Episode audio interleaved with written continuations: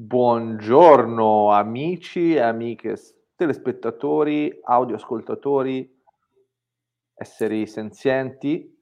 Eh, oggi è... telespettatori è un po', fo- un po' ambizioso, dai. Vabbè, dai, alla Mike Buongiorno. Mike Buongiorno. Mercoledì 17 che... novembre i finanziati... Ora che, ora che avremo un pubblico televisivo, la televisione non ci sarà più. È vero, è vero. Ormai la televisione non la guardano neanche i vecchi, credo. No, beh, un po' sì, dai.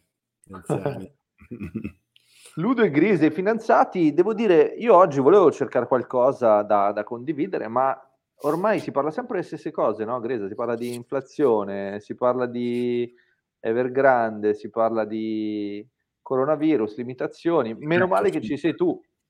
Se poi, se poi, stai sulla stampa e ai media italiani c'è da mettersi le mani nei capelli perché sì, ancora peggio, parlano ancora solo peggio. di coronavirus eh, e cabaret.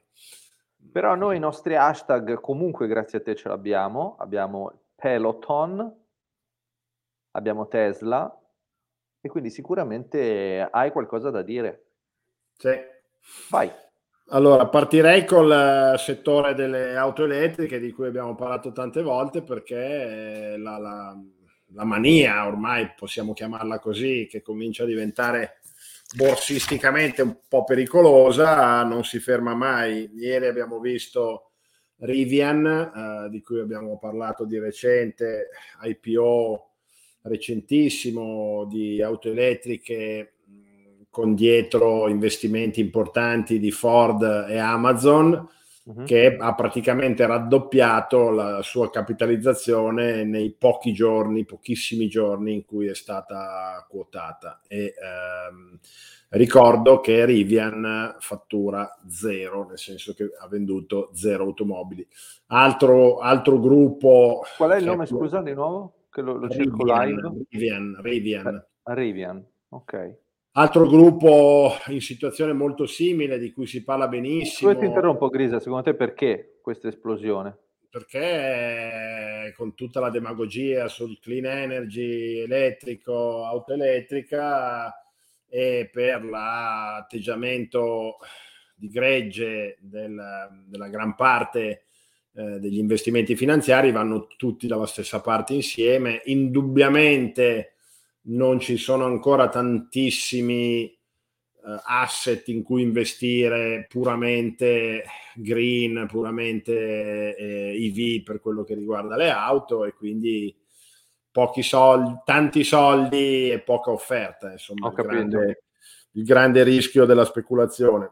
A proposito di Rivian, azienda quotata il eh, 10 novembre che ha avuto un prezzo di collocazione attorno ai 70 dollari, oggi mm. vale 163 dollari. Sì, sì.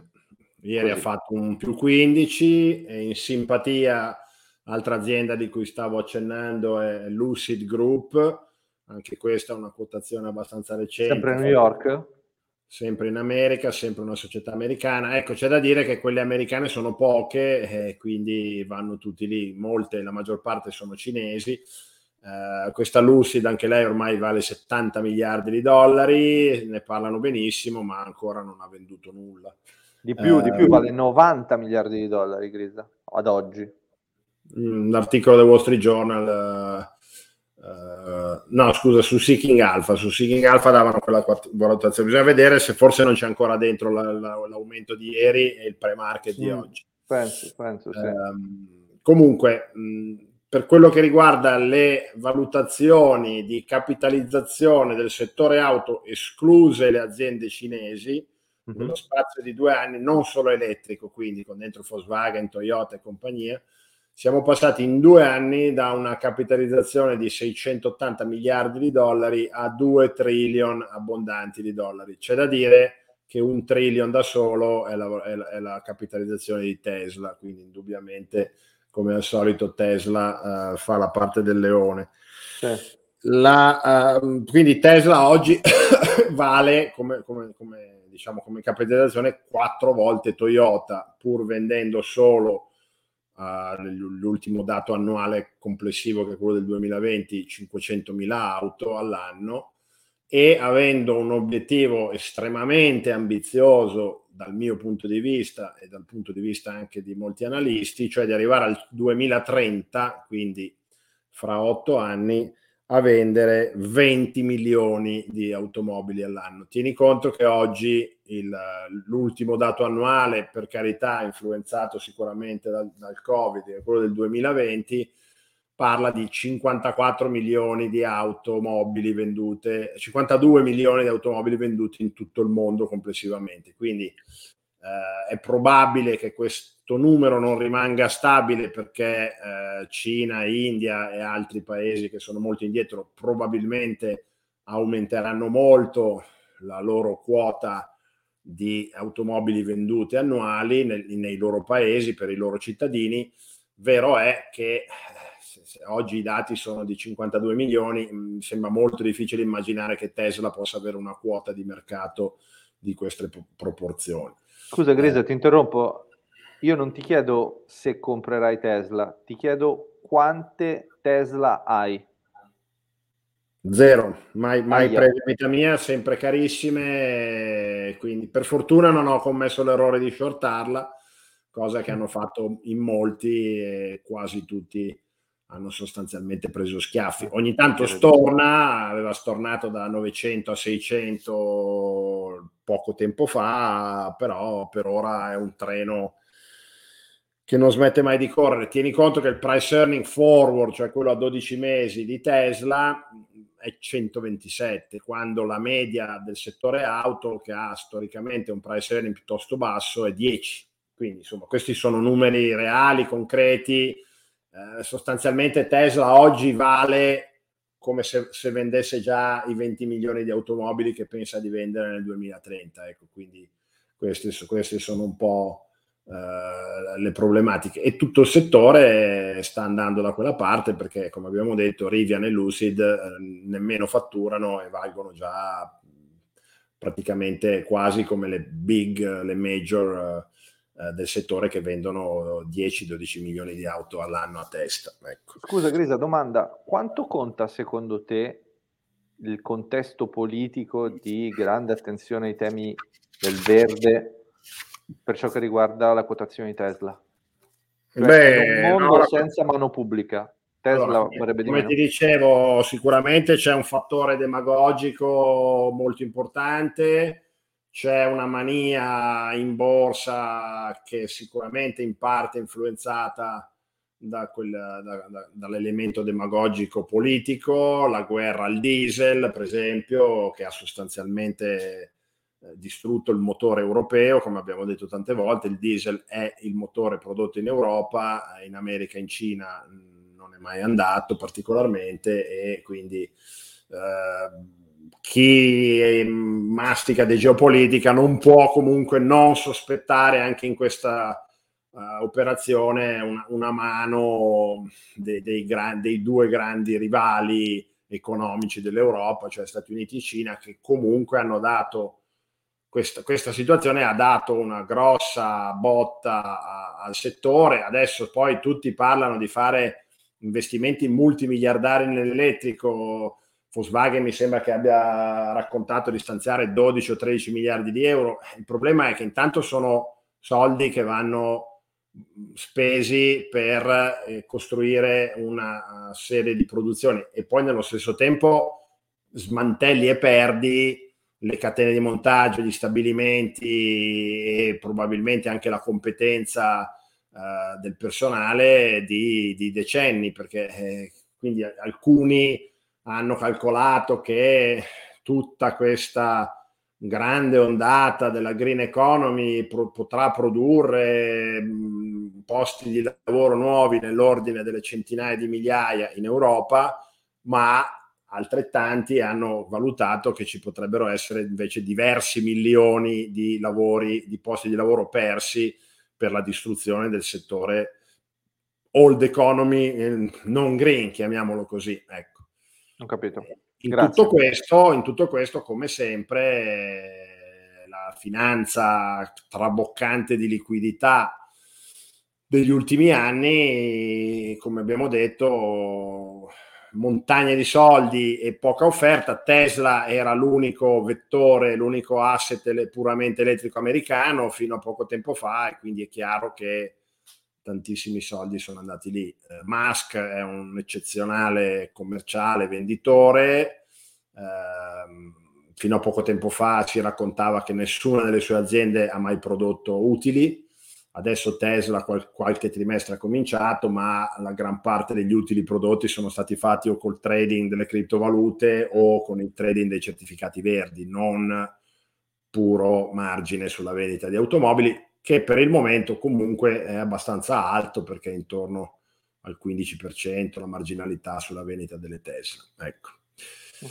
Quindi altro settore, adesso saltiamo da un settore iperpompato a un altro che era iperpompato e che sta invece facendo i conti con la realtà ed è Peloton Interactive di cui abbiamo già parlato, eh, grande rivelazione nel 2020, quotata nel 2019. Ricordiamo brevemente, una ciclette multimediale sostanzialmente. Fanno quello, fanno il tapirulan, eh, quindi vendono sia l'oggetto hardware sia poi quello che era la loro idea rivoluzionaria, la vendita del software con gli esercizi eh, diciamo da fare con, con, le loro macchine. Ecco, ovviamente grande boom nel 2020 perché mm. tutti erano in casa. Eh, oltretutto, ecco, diciamo che eh, vende queste macchine a prezzi molto molto importanti perché viaggiavamo intorno ai 4.000 dollari a macchina, quindi sicuramente fascia alta.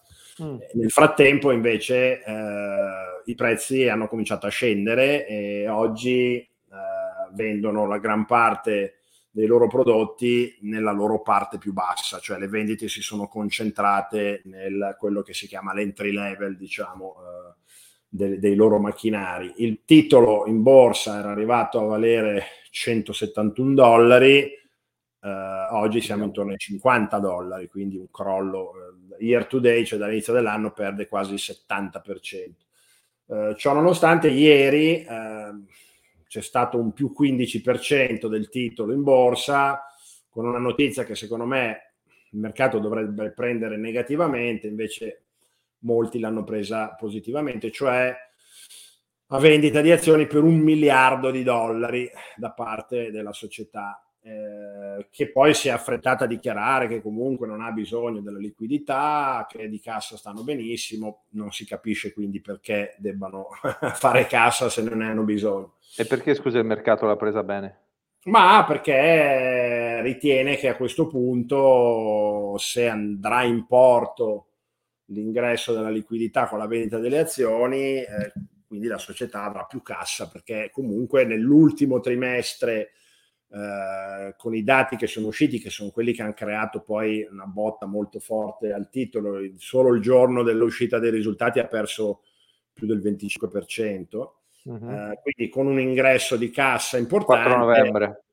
ecco la, la società diciamo, avrà davanti a sé un respiro più ampio per continuare a bruciare cassa perché in quel trimestre lì ha bruciato ben 650 milioni di dollari alla fine del trimestre comunque ha dichiarato di avere ancora quasi un miliardo di dollari in cassa, quindi con quest'altro miliardo andrebbe a due, però stiamo chiar- chiaramente parlando di una società che fattura 4 miliardi e eh, ne ha persi l'anno scorso 634 milioni. Uh, la capitalizzazione oggi di 15 miliardi, eh, 16 e 6 valeva più del triplo, eh, quindi valeva quasi 50 miliardi perché il titolo valeva 171 dollari.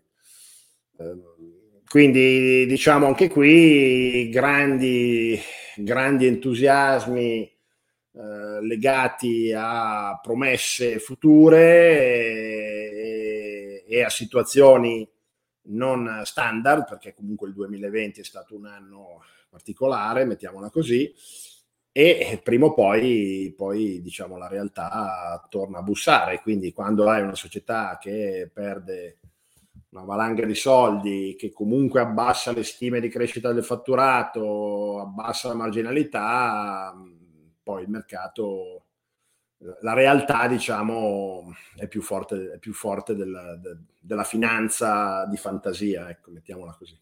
Ho capito. E niente, con, con questa perla di, di, saggezza, questo insegnamento di vita, direi che abbiamo concluso la nostra rassegna stampa di oggi. Sì, diciamo che visto che i mercati sono a massimi storici, visto che i price earning medi eh, sono piuttosto alti, io consiglio di stare molto attenti a cosa comprare adesso e di cercare di andare a comprare cose cheap, ce ne sono molto poche, eh, stando attenti che quelle cheap non nascondano poi situazioni negative come eh, in teoria Peloton che non è affatto cheap, il titolo ha perso, vale un terzo di quello che valeva, ma non per questo è un titolo conveniente perché ha tutti i suoi ranking finanziari molto brutti.